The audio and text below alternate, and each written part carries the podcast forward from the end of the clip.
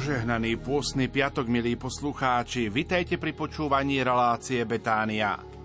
Páter Jozef Šupa v knihe Slovo službe života píše Keby sme si postavili otázku, čo si ako prvé všímame z evanieliovej udalosti o pokúšaní pána Ježiša, ak by sme úprimne skúmali seba samých, akému záveru by sme dospeli?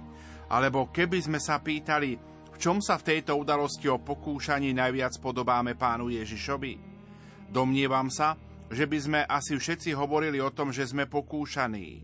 Možno by nám pri tomto evanieliu prišli na um všetky chvíle, situácie, miesta, osoby, príležitosti, s ktorými sa spája problém nášho pokušenia. Ak sa však pozorne zahladíme na krátky opis Ježišovho pokúšania, zbadáme, že hlavným posolstvom tejto udalosti nie je pokúšanie, je ním víťazstvo. Je to uistenie, že môžeme byť víťazmi v pokušení aj my. Ničím nerušené počúvanie vám zo štúdia Rádia Lumen Prajú majster zvuku Marek Rimóci, hudobná redaktorka Diana Hrauchová a moderátor Pavol Jurčaga. Nech sa vám príjemne počúva. Podľa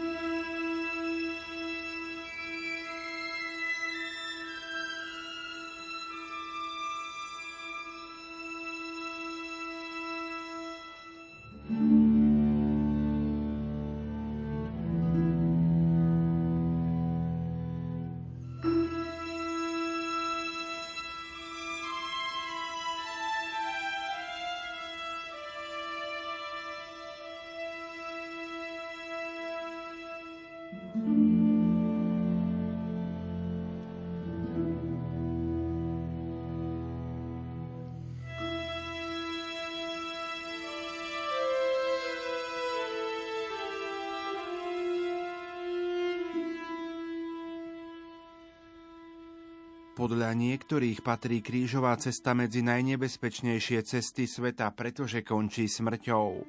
Podľa iných zasa patrí medzi najistejšie cesty, lebo končí v nebi. Teda na túto cestu možno pozerať z rôznych strán a podľa toho sa pre ňu aj rozhodnúť. Týchto pár úvah v nasledujúcej pobožnosti nad cestou ukrižovaného, ktoré vyšli zo srdca, nech nekončia iba v našom súcite, ale nech nám pomôžu na novo vykročiť za tým, ktorý ju z nás najlepšie ovláda a pozná aj jej zmysel. Všetkým uvažujúcim na touto najnebezpečnejšou, ale súčasne aj najistejšou Kristovou cestou kríža vyprosujeme jeho požehnanie a pre každého potrebnú milosť a silu až do konca. Milí poslucháči, príjmite pozvanie k modlitbe krížovej cesty. Tu pre nás pripravil a modlí sa otec Lubomír Grega.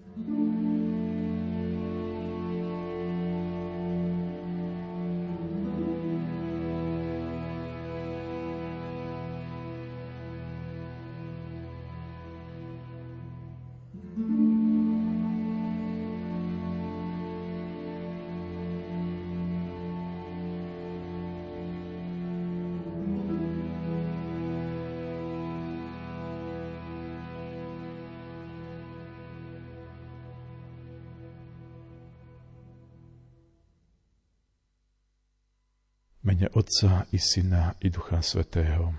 Amen. Najznámejšia pozemská cesta, pre mnohých neustála životná inšpirácia, pre iných nepochopiteľné zlyhanie. Cesta, ktorá stále rozdeluje ľudí na ochotných nasledovať Krista a na prizerajúcich sa.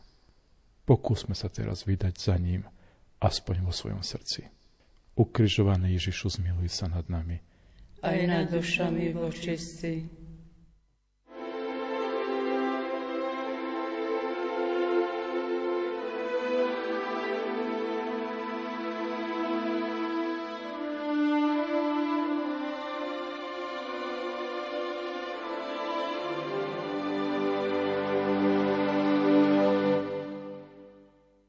Prvé zastavenie. Dohodnutá večera. Kláňame sa Ti, Kriste, a dobrorečíme Ti. Lebo si svojim krížom vykúpil svet. Choďte do mesta k istému človekovi a povedzte mu, u teba budem sláviť veľkonočnú večeru so svojimi učeníkmi. S týmto odkazom odišli dvaja učeníci k majiteľovi domu, ktorý mal všetko pripraviť. Všetko súhlasil, ako povedal. Vyzeralo to ako dohodnutá objednávka. Ale čo by sa stalo, keby tento človek nebol súhlasil? Čo by urobil Ježiš? Pravdepodobne vedel, ku komu posiela svojich učeníkov, takže sa mohol úplne spoľahnúť. Rovnaká požiadavka je vyslovená k nám. Priprav mi dom, u teba budem večerať. Ježiš nás pozná a pozná aj našu srdcovú sieň. Je môj dom, moje srdce pripravené večerať s Ježišom. Má vo mne istotu, že ho neodmietnem. Ježiš o svojom čase povedal, že je krátky a je blízko. Ďalšia prozba sa už nemusí zopakovať. Pane, nech je v mojom srdci vždy pripravené Tvoje večeradlo. Ukrižovaný Ježišu, zmiluj sa nad nami. Aj nad dušami vočistí.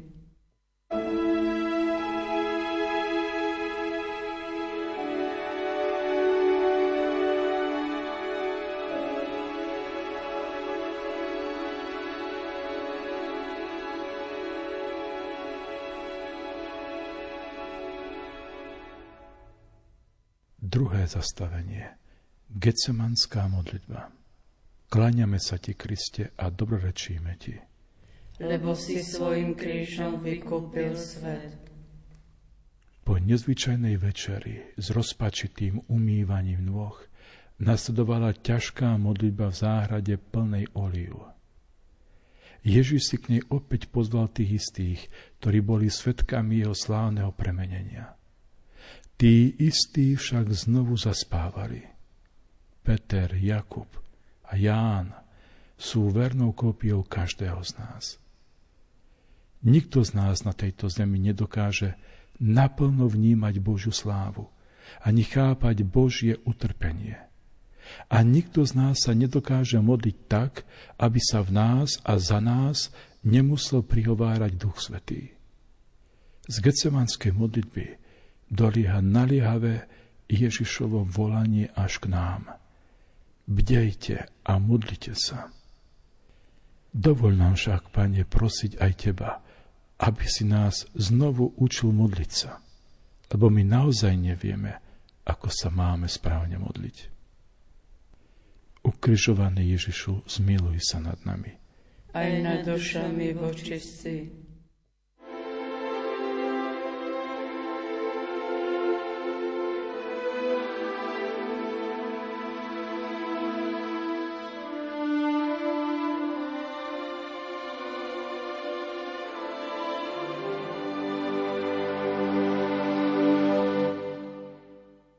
Tretie zastavenie.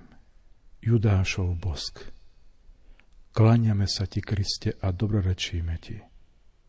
Lebo si svojim krížom vykúpil svet. Kto vie, komu v tej chvíli bylo viac srdce? Či zradenému učiteľovi, alebo zrádzajúcemu učeníkovi? Napriek búšiacemu srdcu v hrudi si Judáš zachoval excelentnosť v zrade – Žiadne surové zhodenie Ježiša na zem, ale bosk. Žiadny nenávistný pokrik, ale pozdrav. Žiadne handlivé označenie, ale čestný titul rabi. Tento raz však naposledy. Od tej chvíle už nebola možnosť znovu ho poboskať, ani osloviť, ani vysvetliť, ani poprosiť. Všetko sa nepochopiteľne zrýchlilo.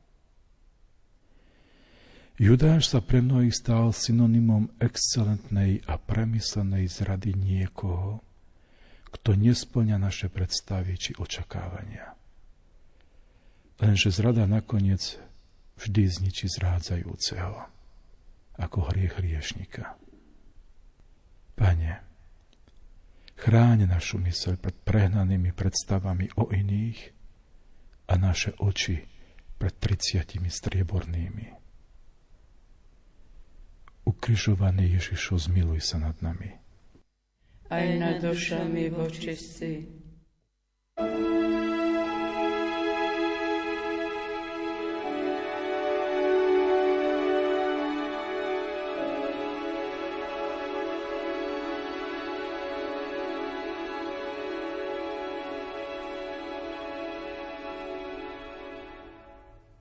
Štvrté zastavenie – v rukách kňazov.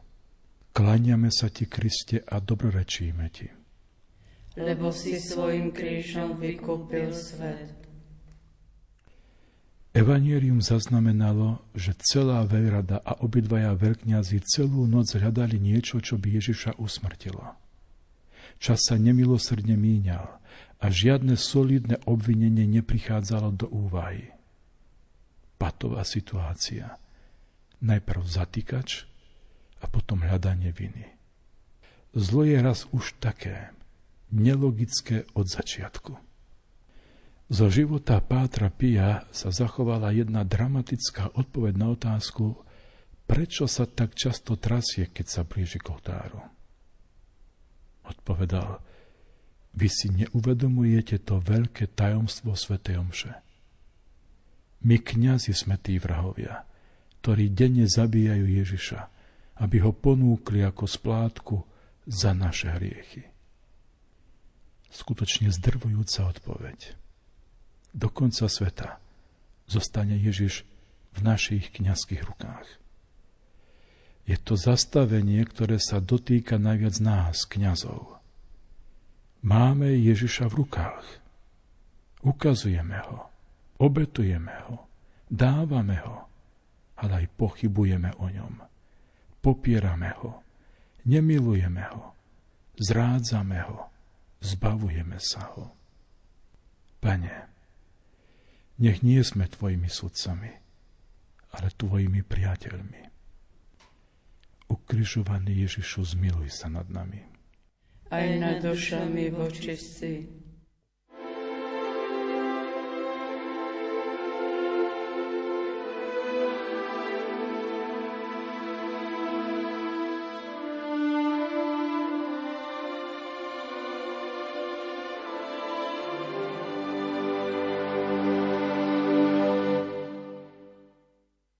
Piaté zastavenie.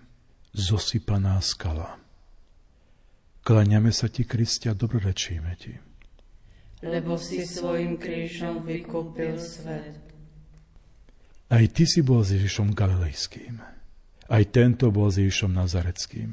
Veru, aj ty si jeden z nich, veď aj tvoje nárečie ťa prezrádza. Po troch výzvach svedčiť o Ježišovi zazneli tri bojazlivé zapretia – neviem, o čom hovoríš, nepoznám toho človeka. A znovu to isté aj s prísahou. Ako dobre by nám padli takéto usvedčenia pred bránou neba. Aj tento bol s Ježišom Nazareckým. Oveľa ťažšie je prijať takúto nálepku pri pozemských dverách. Priznajme si, koľko obáv je v nás, ak máme svedčiť pred inými. Až príliš sme opatrní v reči, gestách, oblečení, len aby v nás nebol spoznaný. Každý z nás si však vo svojom svedomí nosí spev Petrovho kohúta, ktorý nás už veľakrát osvedčil z neapoštolského postoja. Ďaká, Pane, za tento spev svedomia, ktoré sa ozýva v pravú chvíľu a prebúza v nás potrebnú ľútosť, a vyznanie. Ukrižovaný Ježišu, zmiluj sa nad nami. Aj nad dušami vočistí.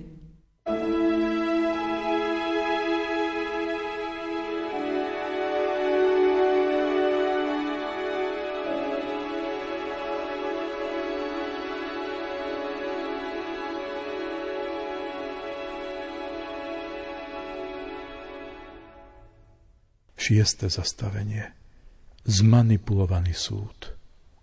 Klaniame sa ti, Kriste, a dobrorečíme ti. Lebo si svojim krížom vykúpil svet. Skôr ako začal tento ponižujúci súdny proces, najskôr sa vzájomne pourážali žalobcovia a prokurátor. Židia dali Pilátovi najavo, že on aj celý jeho dom je pre nich nečistý a vstúpiť doň znamená pokaziť si veľkonočné sviatky.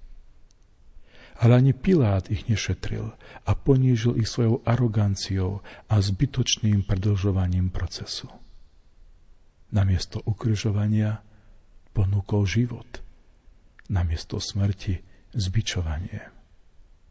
Chcel v nich aspoň trochu zobudiť ľudskosť a zobudil v nich ešte väčší hlad po krvi. Iba jedno chceli počuť.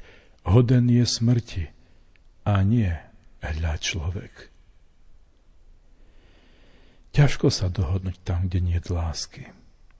Zlo a nenávisť dokázali pospájať už mnohé ruky a presvedčiť mnohé hlavy.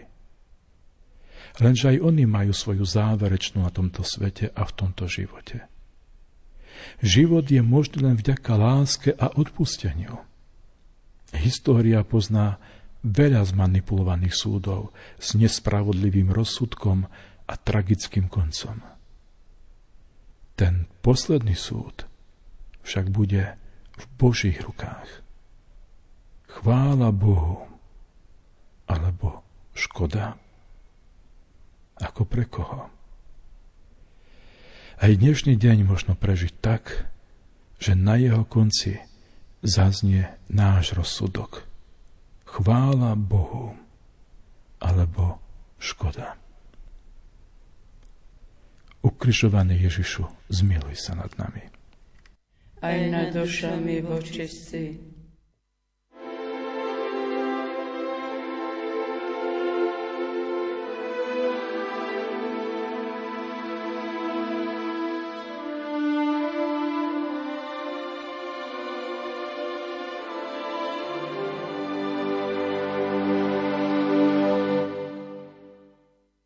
Siedme zastavenie prvé kvapky krvi.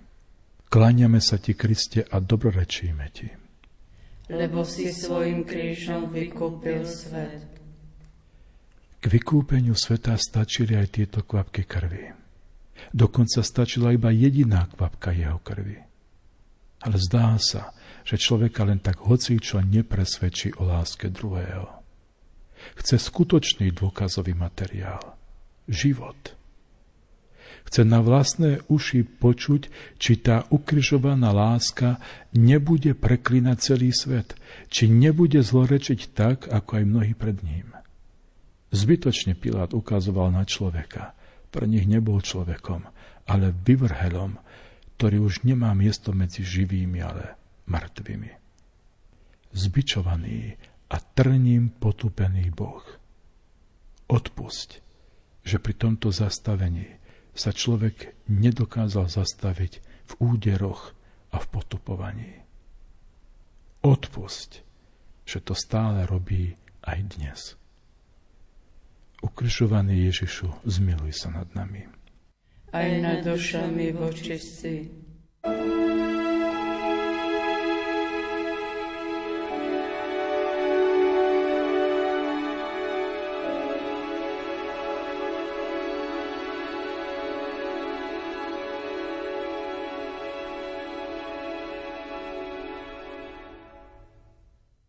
Osme zastavenie. Pilátová voda. Kláňame sa ti, Kriste, a dobrorečíme ti. Lebo si svojim krížom vykúpil svet. Po všetkých súdnych prieťahoch zaznel dlho očakávaný rozsudok. Smrť ukrižovaním. No samotný súd sa dal najavo, že nesúhlasí s vlastným rozsudkom a zo všetkého si umýva ruky. Nezávidenia hodná situácia v najsledovanejšom procese všetkých čias. Odvtedy bude tento sudca súdený mnohými teológmi, právnikmi či historikmi, čo mohol a čo nemohol, aký bol a aký nebol. Pripravme sa, že aj naše viac či menej dôležité rozhodnutia budú mnohí skúmať, posudzovať, kritizovať, súhlasiť alebo preklínať. Niesť dôsledky za svoje rozhodnutie, to je ďalšie ťažké zastavenie na ceste kríža.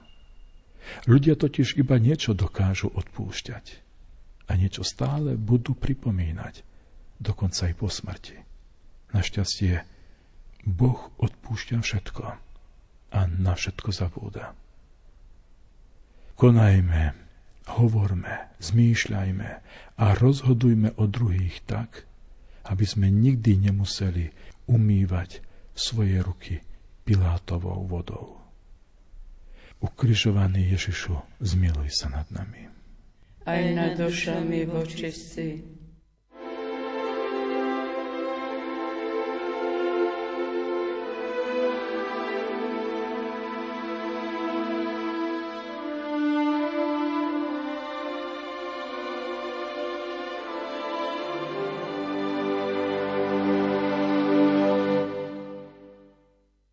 Deviate zastavenie Dobrá správa z líbískej Cyrény. Klaňame sa ti, Kristia, dobrorečíme ti. Lebo si svojim krížom vykúpil svet. Iba jeden verš Evanieria je venovaný mužovi a jeho výnimočnému a citlivému skutku. Nič viac o tomto otcovi dvoch synov nevieme. Takéto sú aj dnešné dobre správy. Strohé a posledné. Prvé miesta patria zlým správam. Skutočné dobro však nestojí o prvé miesto v médiách. Nečaká na kamery, mikrofóny a fotoaparáty. Je tam, kde je potrebné, bez ohľadu na to, či si ho niekto všimne. Šimon z Cyrény prešiel s Ježišom kus cesty a na vlastnom tele skúsil jeho kríž. Kto vie, čo všetko prežíval o pár dní, keď sa tiež dozvedel, že ten, ktorému pomáhal ísť na smrť, žije. Že je znovu medzi živými. Že jedol s nimi za jedným stolom. Že iní s ním kráčali 11 kilometrov z Jeruzalema do Emaus. Ba, že ho videlo viac ako 500 ľudí naraz. Videl aj Šimon Sirény. Kto vie? Teraz ho už vidí a vie, s kým v ten deň kráčal na Golgotu. Pane, kiež sme ľuďmi nielen dobrých správ, ale aj ľuďmi dobrých skutkov. Ukrižovaný Ježišu, zmiluj sa nad nami. Aj nad dušami vočistí.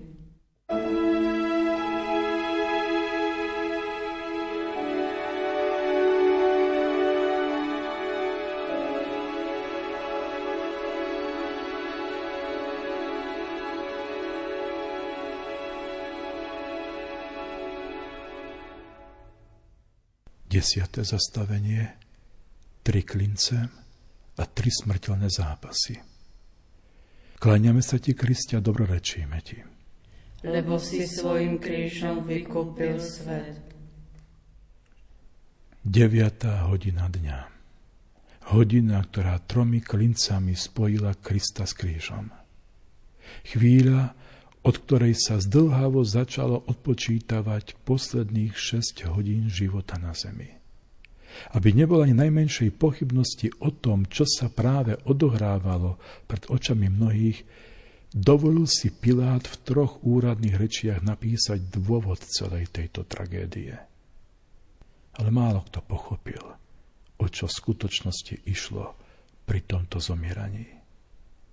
Málo kto pochopil, že je svetkom jedinečného zápasu Boha o dušu každého človeka. Mnohí videli iba tri smrteľné zápasy troch mužov, z ktorých každý zomieral inak. Ten uprostred odovzdanie, ten ďalší kajúco a posledný rúhajúco. Poučná lekcia pre nás, ktorí sa blížime k hodine nášho pribíjania na kríž, kedy aj naše telá znehybnejú v poslednej bolesti. Tak ako pri Ježišovi, aj pri nás budú bezmocne stáť a pozerať, ako končíme. S odozdanosťou, s ľútosťou alebo s rúhaním. Pane, daj nám silu posledným trom klincom života. Ukrižovaný Ježišu, zmiluj sa nad nami. Aj nad dušami vočistí.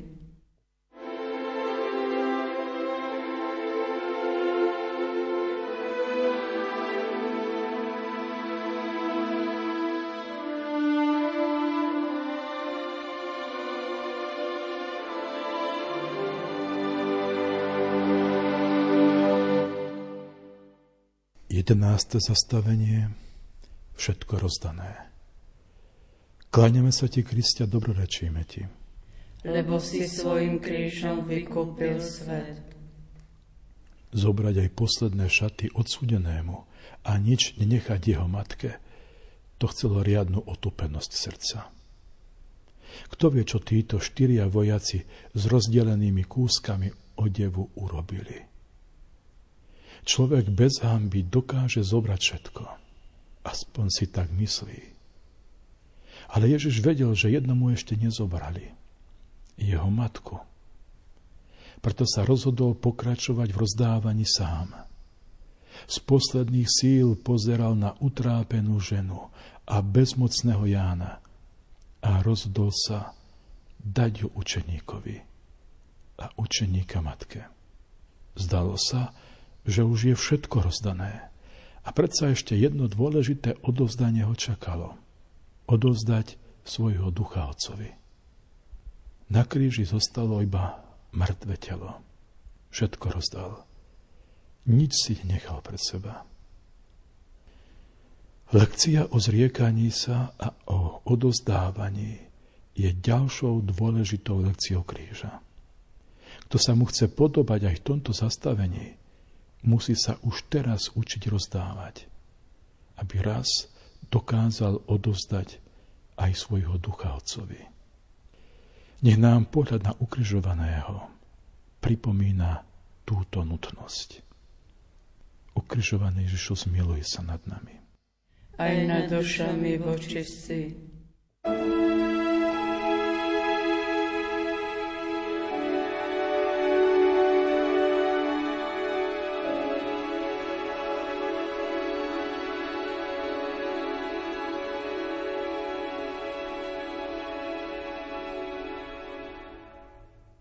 12. zastavenie Ticho z kríža.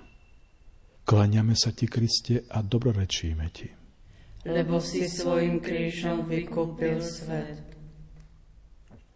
Všetci si pamätáme posledné slova ukrižovaného z kríža, ako aj ľudské slova vojaka stojaceho pod krížom.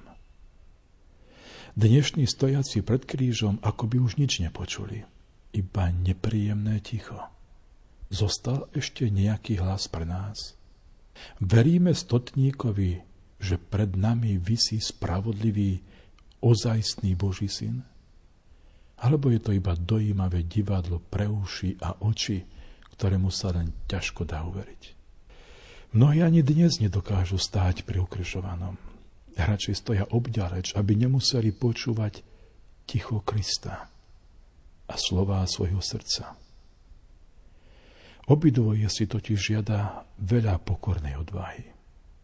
Teraz je chvíľa obrátiť sa na stotníka a poprosiť ho, aby nás naučil znovu vyznávať pravdu o ukrižovanom Kristovi. Toto bol naozaj Boží syn. Ukrižovaný Ježišu, zmiluj sa nad nami. Aj nad dušami vočistí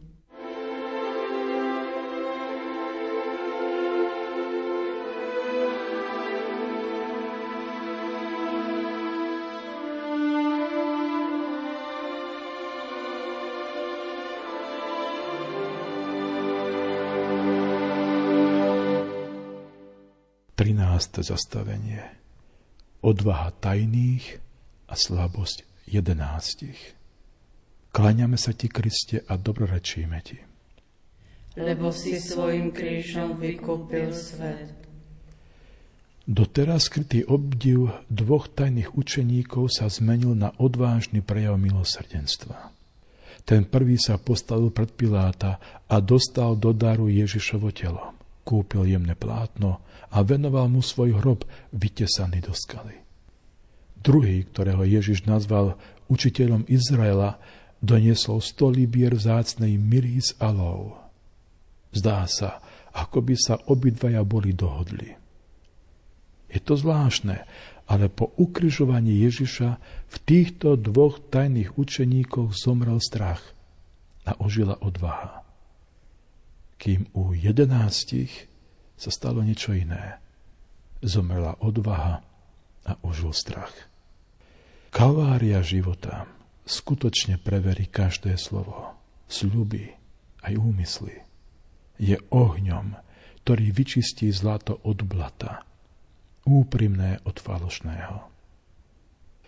Byť Jozefom z Arimatei znamená znovu získať Ježiša. A byť Nikodémom znamená obetovať pre ňo to najvzácnejšie. Ježišu, aj my sme ťa dostali do daru nie mŕtvého, ale živého. Nech sa dokážeme s tebou deliť so všetkými, ktorých nám pošleš do cesty. Ukrižovaný Ježišu, zmiluj sa nad nami. Aj nad dušami vočistí.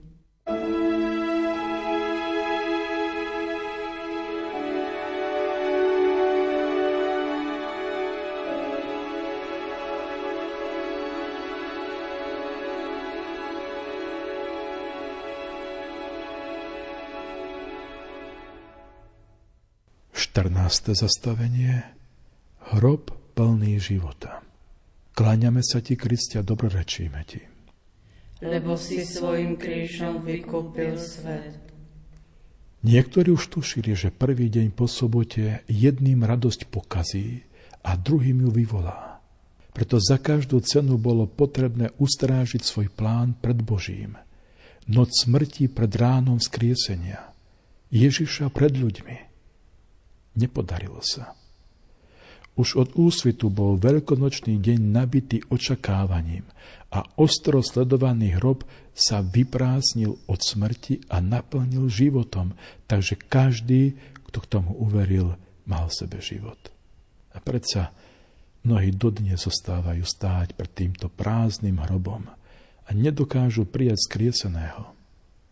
Tento hrob sa stal najprovokujúcejším hrobom na svete, pretože chce počuť odpoveď na otázku, prečo stále hľadáme mŕtvého medzi živými a živého medzi mŕtvými.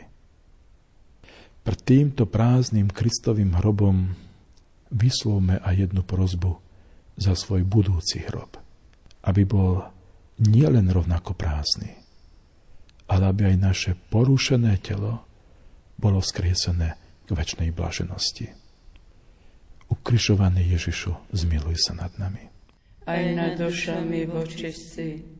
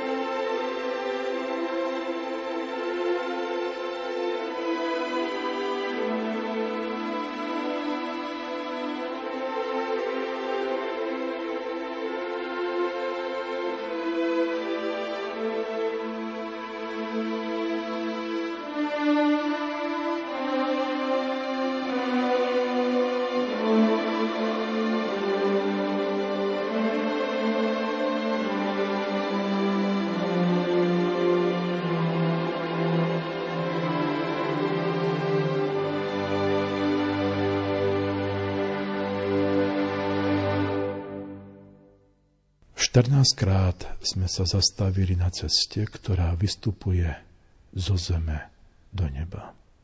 Nech týmto smerom vystúpia aj všetky ostatné nevyslovené prosby.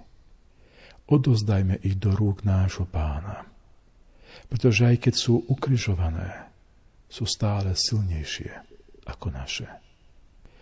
Nech nás teda nimi pán požehná. Nech nás chráni od zlého a nech nás privedie do väčšného života. Amen. Modlíme sa na úmysel svätého Otca. Oče náš, ktorý si na nebesiach, posveď sa meno Tvoje, príď kráľovstvo Tvoje, buď vôľa Tvoja, ako v nebi, tak i na zemi. Chlieb náš každodenný daj nám dnes a odpoznám naše viny, ako i my odpúšťame svojim vynikom a neuved nás do pokušenia, ale zbav nás zlého. Amen. Zdrava Mária. Milosti plná Pán s Tebou, požehnaná si medzi ženami a požehnaný je plod života Tvojho Ježiš. Sveta Mária, Matka Božia, pros za nás hriešný, teraz i v hodinu smrti našej. Amen. Pane Ježišu Kriste, Ty si vyvolil svojho služobníka, nášho pápeža Františka, aby ťa viditeľne zastupoval medzi nami v Tvojej cirkvi. Prosíme ťa, požehna jeho život a službu, ktorú vykonáva v tomto čase. Dopraj mu sily a zdravia, aby bol vytrvalým a múdrym obhajcom viery a cirkvy, ako aj kňazom prinášajúcim Tvoju ustavičnú obetu za tento svet. Ty si Pán, ktorý žije a kráľuje na veky vekov. Amen. Sláva Otcu i Synu i Duchu Svetému. Ako bolo na počiatku, tak nech je i teraz, i vždycky, i na veky vekov. Amen. Pán s vami i s duchom Tvojim. Nech vás žehná všemohúci Boh, Otec i Syn i Duch Svetý. Amen.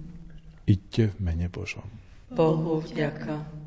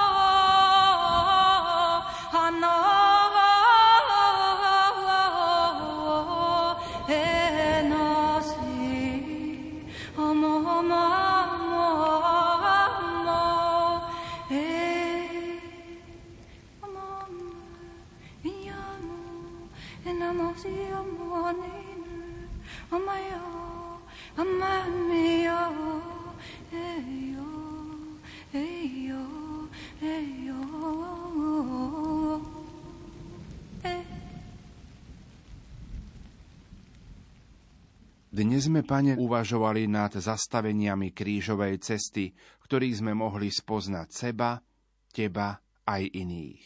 Nech nás pozbudzuje myšlienka, že Ty si už prešiel celú krížovú cestu pred nami a ukázala si nám, ako sa ide po zemi do neba. Daj, nech ťa nikdy nestratíme spred svojich očí, nech nikdy nestratíme Tvoje stopy na našich cestách a nech si zapamätáme to, čo si nám kedysi o sebe povedal, že si naša cesta, pravda a život. Milí poslucháči, v uplynulých minútach sme sa modlili pobožnosť krížovej cesty. Tu pre nás pripravil otec Lubomír Grega. Na relácii spolupracovali majster zvuku Marek Rimóci, hudobná redaktorka Diana Rauchová a moderátor Pavol Jurčaga.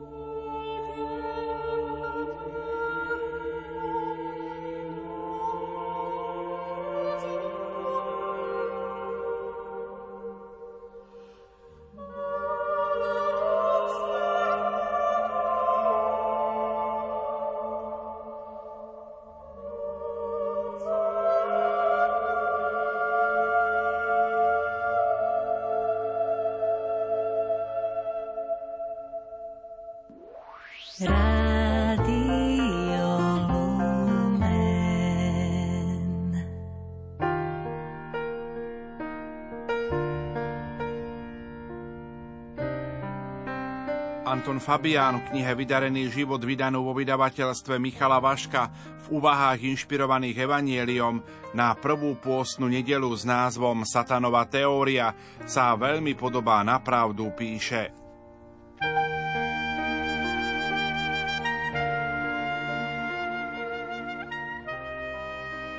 Peťročný chlapec zbieral žlté kamienky a potom ich starostlivo umýval v potoku – Otec sa mu prihovoril slovami, ale veď to je len mačacie zlato.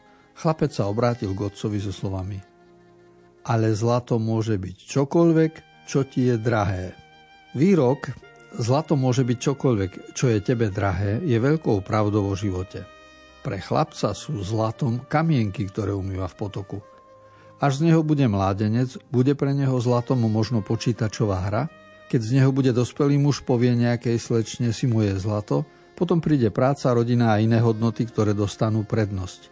V určitom období príde človek na to, že aj Boh je zlato a že spoznanie Ježiša Krista má svoju dôležitosť. Každý človek sa musí rozhodovať, čo uprednostní a čo odsunie, čo v živote bude primárne, čo sekundárne. A s tým je spojené pokušenie.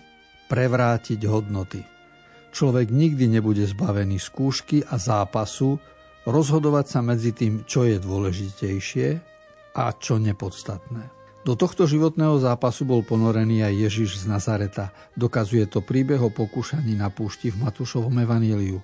Spomína tri pokúšenia. Poprvé premena kameňa na chleby, čo malo ukázať Ježišovu schopnosť zmeniť prírodné zákony – po druhé, môžeš skočiť z veže a nič sa ti nestane, čiže využiť Božiu ochranu. A po tretie, toto všetko ti dám, ak sa mi budeš klaňať. To malo dokázať Ježišovú politickú a vojenskú schopnosť ovládať ľudí. Príbeh o Ježišovej situácii na púšti má jasnú literárnu formu. Trojité je aj Petrovo zapretie Ježiša. Trojitý je výsmech, ktorý Ježiš zažil na kríži. To svedčí o tzv. trojitej láske k rozkoši, k majetku a k sláve. Ježiš v tomto zápase musel ukázať, čo je pre neho zlato, čo je pre neho to najdôležitejšie. Kto pozná Bibliu, vie, že premena kameňov na chleby súvisela s putovaním Židov cez púšť do zaslúbenej zeme. Každé ráno našli mannu, hoci nepracovali, mali chlieb. Rabíni vysvetlovali, že ten bude skutočný mesiáš, kto ľuďom zopakuje tento zázrak. Kto zabezpečí prosperitu, koláče bez práce. Na púšti bol Ježiš postavený pred vlastnú otázku. Mám to urobiť ja? A keď to neurobím, som Mesiáš? V tom bola podstata pokúšania na púšti. Z tejto zložitosti vyšiel tak, že síce premenil a roznožil chlieb, ale eucharistický.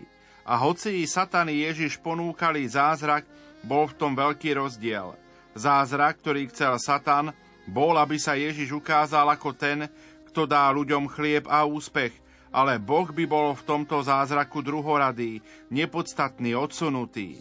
Zatiaľ, čo Ježiš ponúka zázrak, ktorý sa robí na každej omši. Toto je moje telo, ktoré sa obetuje za vás. Som zrno, ktoré musí zomrieť, aby prinieslo úrodu a z neho bude chlieb eucharistický. Pozýva človeka k vnútornému pretváraniu sa – Boh má v ňom prvoradé miesto. Plní sa Božia vôľa. Pre tento zázrak by sa mal človek rozhodovať. Nebezpečenstvo diablovej ponuky je v tom, že sa veľmi podobá na pravdu, na všeobecne ohlasovanú teóriu stačí dať ľuďom chlieb, sociálne istoty, dobrý plat a dlhú dovolenku. Zabezpečí sa však tým aj šťastie, príde s tým aj spása? Ježiš hovorí nie – aj keď všetko prinesieš ľuďom, ale nedáš im Boha, šťastie im bude chýbať. Stačí si spomenúť, ako na miesta povodní a zemetrasení privezú sa kamióny s jedlom. Je to pomoc, ale tým sa všetko nezachráni. Chlieb sám o sebe nestačí. No stále sú na svete teórie, ktoré hovoria, že Boha netreba, je nepodstatný, podstatný je chlieb. Nikto nepopiera, že človek žije aj z chleba, ale nutnosť Boha a duchovného života je rovnako nespochybniteľná. Z európskych fondov možno žiadať o pomoc napríklad pre vybudovanie kanalizácie v dedine. Ale na projekt týkajúci sa náboženského alebo cirkevného života európske fondy nie sú. Tie poskytnú peniaze na učenie sa rómskych detí hygienickým zásadám, ale už nie na vyučovanie katechizmu a modlitby. Na technický a ekonomický rozvoj peniaze z európskych fondov sú. Na duchovný rozvoj človeka žiadne európske fondy neprispejú. A v tom je vidieť, ako sa pravda schováva a za pravdu sa vydáva niekedy aj lož. Ak si človek v nede- povie, v nedeľu je pre mňa primárne, aby som išiel na svetú omšu, Boh je pre neho dôležitý. Ak cez týždeň plní svoje cvičenie, napríklad v oblasti modlitby, lásky k bližnému alebo seba zdokonaľovania, tam všade dáva najavo primát Boha. A zmyslom pôstu je práve to, aby sa do centra ľudskej pozornosti dostal Boh aby zaujal to miesto, ktorému patrí. Svedčí o tom aj nasledujúci príbeh. O štvrtej popoludní sa otec rozhodol, že pôjde na plánované basketbalové stretnutie svojho syna. S manželkou sa ponáhľali na zápas. Cestou stretli ešte jedného otca chlapca, ktorý hral, ale ten vysvetlil, že pre inú prácu nemôže ísť. V hale zistil, že zo všetkých rodičov tam okrem neho bol len jeden otec – Prisadol si a začali sa rozprávať. Nie je to ohromné, že môžeme sledovať našich synov, ako hrajú basketbal, prihovoril sa. Druhý povedal, určite je. Hoci som prišiel, váhal som pre pocit viny a zlyhania, keďže som nechal spolupracovníkov štychu. A postupne, ako pokračoval dialog, vyšlo najavo, že mnohí muži majú podobný pocit viny pre zanedbávanie rodiny kvôli práci. Zhodli sa aj na tom, ako sú oddaní svojej práci a mnohokrát je pre nich dôležitejšia ako basketbalový zápas ich detí. A zhodli sa aj na tom, že túžba po čoraz väčšej prosperite ženie mnohých veľkým pracovným povinnostiam a niektorých do úplného vyčerpania. Ich svet je prísne podelený a preto dve hodiny pre rodinu môžu otriasť ich kráľovstvom práce. A vtedy, spomína otec, som si uvedomil slová z Biblie. Sú napísané v knihe Kazateľ, a za ich autora sa považuje Šalamún. Lepšie je mať hrst pokoja, ako mať celú náruč trudu, driny a homby za vetrom. Svoje rozprávanie končí slovami. Viem, že práca sa môže stať drogou. Viem, čo sú termíny. Poznám ten radostný pocit, keď človeka v zamestnaní potrebujú. Samozrejme, že nie všetci si môžu vziať voľno a ísť na basketbal, ale kde sú tí, ktorí by si to mohli dovoliť? lebo zápas, na ktorý neprišli, sa skončil a oni takúto šancu druhýkrát nedostanú. Tento príbeh prezentuje názor, ktorý človek má o sebe, o svojej práci a o pokúšaní viac venovať času vonkajšej aktivite ako rodine alebo náboženstvu. Mnohokrát sa stane, že v mene určitých úloh a termínov je Boh odsunutý, marginalizovaný. Ale lepšia je hrst pokoja ako náruč všelijakých námach. Na človeku záleží, čo ho vlastníkom bude. Keď centrom jeho pozornosti je Boh, vlastní hrst pokoja. Vždy bude jestvovať pokušenie uprednostniť prosperitu, technický rozvoj na úkor rozvoja duchovného. Preto sú na mieste otázky. Čo v mojom živote sú zlaté kamienky? S čím sa hrám v potoku môjho života? Čo považujem za najdôležitejšie? Aké miesto v toku života má Boh. Ďakujeme Ti, Pane, že si s nami i vo chvíľach pokušení, pomôž nám rozlíšiť, kedy sa lož podobá na pravdu a daj nám silu pri rozhodovaní sa.